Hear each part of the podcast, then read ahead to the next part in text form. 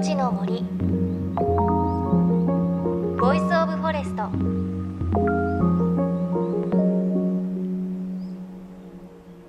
おはようございます。高橋万里恵です。JFN38 局を結んでお送りします。命の森 Voice of Forest。この番組は森の頂上プロジェクトをはじめ全国に広がる植林活動や自然保護の取り組みにスポットを当てるプログラムです。各分野の森の賢人たちの声に耳を傾け森と共存する生き方を考えていきます。さあ改めまして明けましておめでとうございます。お正月三が日ですね。どんな風にお過ごしでしょうか？新年私はおせちを食べてお雑煮を食べてあと去年日本酒デビューをしてすごく日本酒の美味しさに目覚めたので日本酒を飲んで過ごしています。さあ今年のこの番組における私の抱負ですが去年からどんぐりのね苗木を育てようと頑張っていますので春になると秋に植えた芽が出るんじゃないかと思い愛情を持って育てていきたいと思います。また芽が出た暁にはねお伝えしたいと思いますが。さあ今週も帰省先でとかあとはどこか田園風景のあるところにお出かけになっている方が見るかもしれないある風景に関するお話です。前回に引き続き年をまたいでめくるめく屋敷林の魅力についてお届けします。田んぼの広がる風景の中で民家を守るように人の手で植えられ育てられてきた森屋敷林。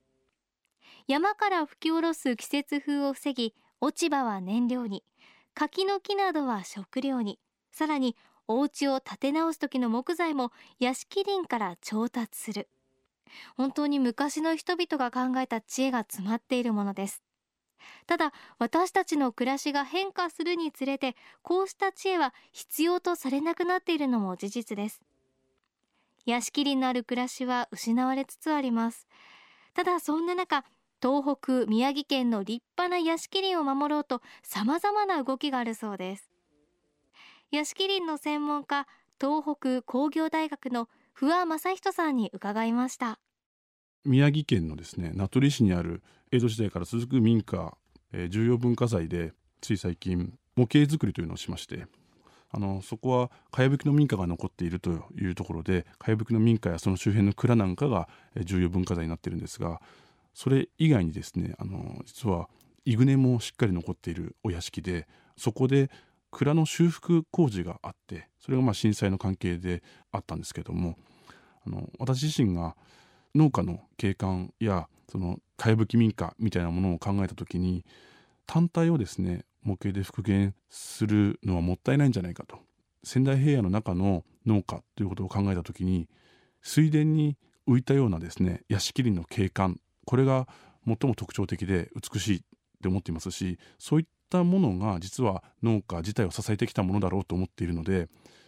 イグネやその屋敷林の形さらにはその周辺にある水田自体も模型で再現してみようということを試みて、えー、かやぶきの民家さらにはその周辺にある蔵そしてイグネ敷地内にある堀そして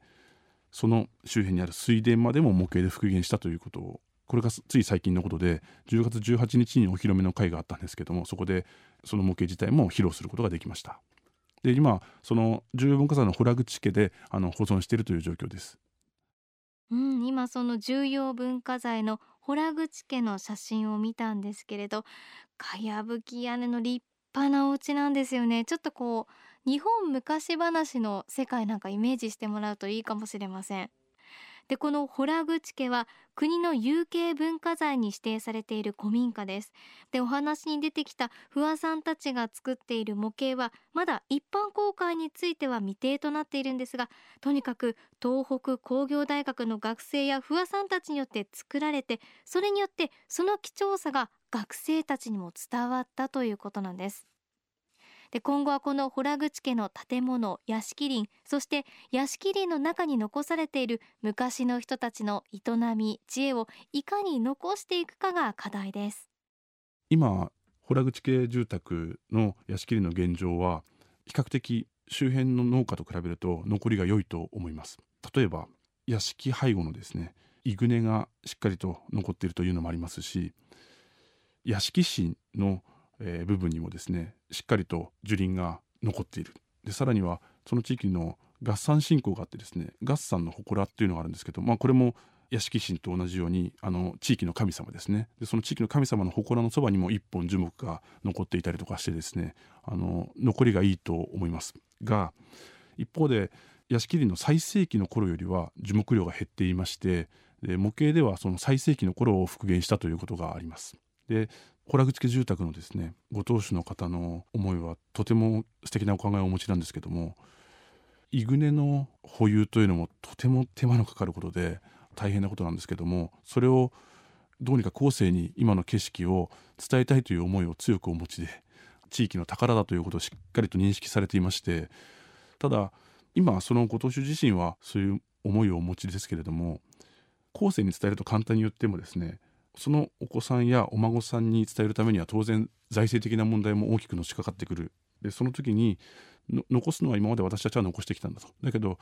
これをどういうふうに今後活用していけばいいのかどうかそれを本当にこのまま自分の思いを押し付けていいんだろうかというような悩みもやっぱりあるようでその辺りは本当にご苦労と言いましょうかですね。いろいろ悩ましいところがあるんだろうなと思いますしそういったことをしっかりとこれから我々が考えていかなければいけないことだと思いますし今私の置かれている立場というのは若い力学生のような子たちがいましてでそういう子たちがそういう地域に訪れてですねあこういうものがあるんだということを気づくこともそうですし何かこう活用の手立てを考えていきたいなとは思ってます。うん残すためにはお金もいるし人の力もいるということでそれを担う若い世代が出てくることがやっぱり必要なんですね。そしてなぜ屋敷林がどんどん失われているのかその根っこにある理由を知ることも大切です。洞口さんのところというわけではなくて一般的な亡くなる傾向としてはまず樹木の管理が大変だということで特に欅がなくなる理由は落ち葉の処理が大変であとは枝が大きく伸びますので周辺の道もしくは電線なんかがあったらそれを邪魔するっていうので切られたりとか隣にお家があったりする場合はその隣のお家に落ち葉がざんざん落ちていくことが、まあ、管理上難しいということで切られるというようなことが多いようです。あと家がですね昔の構成よりも家自体がですね断熱効果などが、えー、きちんと整い始めて風を樹木で守る必要もなくなってきたとかあとは、まあ、もちろん建材として必要なくなってきていますし屋敷林というのはやはり人がある機能を持って植えるものということは人が使わないとなくなっていくわけですねそういった意味ではですね少しずつ使う必要がなくなってきた。だからこそなくなってきたというのが一番減少の理由じゃないかと思います。うん。ということで本当にこう少しずつね使う必要がなくなってきたのがその屋敷林が減少した理由ということで確かに今のお家って断熱効果もあるのであまり屋敷林でこう風を避けなきゃいけないっていうことはちょっと悲しいですけど減っているのかもしれませんね。さあ最後にこの年末年始屋敷林のある風景の中散策することもあるかもしれません。屋敷林を愛してやまない不破先生に屋敷林のめで方楽しみ方を教えてもらいました。まず今残ってることにまず感動していただきたいと思います。つまり残ってること自体が稀なことなんだと。でそしてその中でも例えば屋敷林が杉の防風林があるんだということをもしご存知だとしてでその時にあれ杉以外の樹木もあるぞと。そんなことに気づくとですね屋敷林を見る時のワクワク度が高まるんじゃないかなと思ってまして例えば果樹が当然植えられてるわけですから庭先に柿がなってたりしますとその柿が色づいてくるわけです。そして欅の葉っぱが落ちて柿の葉っぱが落ちてそこにこうオレンジ色の実がなってくると当然それも見応えがあるし例えばかやぶき民家なんかとセットになっているようなもし家がもしどこかにあればですねものすごく絵になるんじゃないかなと思いますあの景色の移り変わりを直に感じることができるでしょうしかつそういったことを感じるからこそ今その景色があの地域の宝だと思えるようなことになってきたんじゃないかなと思ってるんですけど。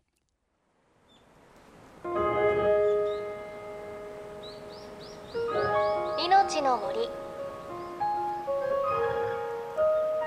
Voice of Forest。命の森 Voice of Forest。今朝は屋敷林の専門家東北工業大学の不破正人さんのお話お届けしました。屋敷林のめで方ねすごいですね。あの屋敷林のそのどういうものがなっているのか例えば柿がなっていてその後ろがかやぶき屋根だとすごく景色が綺麗っていうのはなんかわかりますよね。でそういうのを考えるとあの不破さんワクワク度が高まる。屋敷林を見る時のワクワク度が高まるっておっしゃっていましたね。あとはあの大きい大木の下には祠があるっていうこともおっしゃってたのですごく大きな木の下ちょっと覗いてみたりとかあとはこう本当にエネルギーとしてもね屋敷林使われていたということであこの木はもしかしたら薪として使っていたのかななんてちょっとこう昔に思いを馳せてみるのもね素敵かもしれませんね。あの屋敷林っていうのは舞里山だっていう考え方もあるそうで、まあ、里山っていうのはね大きい意味でありますけれど自分の舞里山があってそれがこうエネルギーになったりとかあと風を防いでくれたりそういう考え方があるということですごく贅沢ですよね手間がかかるっていうお話もありましたが本当に贅沢なものなんかこう日本の風景としてやっぱり残してほしいものだななんていうふうに思いました。さあそして JFN38 局では東日本大震災で被災した沿岸部に津波から命を守る森の防潮堤を作る瓦礫を生かす森の頂上プロジェクトを支援する募金を受け付けていますこの森の頂上プロジェクトに取り組んでいる AIU 損害保険株式会社では中小企業を災害や事故から守る損害保険のラインナップビジネスガードを提供。AIU ではこのビジネスガードの新規契約企業1社に対してどんぐりの苗木1本を植樹する活動を行い被災地の復興日本全国の防災減災と環境保全に取り組んでいます。森の頂上プロジェクトについてはこの番組のブログをご覧ください。さあそして番組ではあなたの身近な森についてメッセージお待ちしています。メッセージは番組ウェブサイトからお寄せください。このね年末年始で屋敷林見ましたなんてことあったらぜひ教えてください。命の森 Voice of Forest。お相手は高橋万里恵でした。命の森。の森。ボイスオブフォレスト。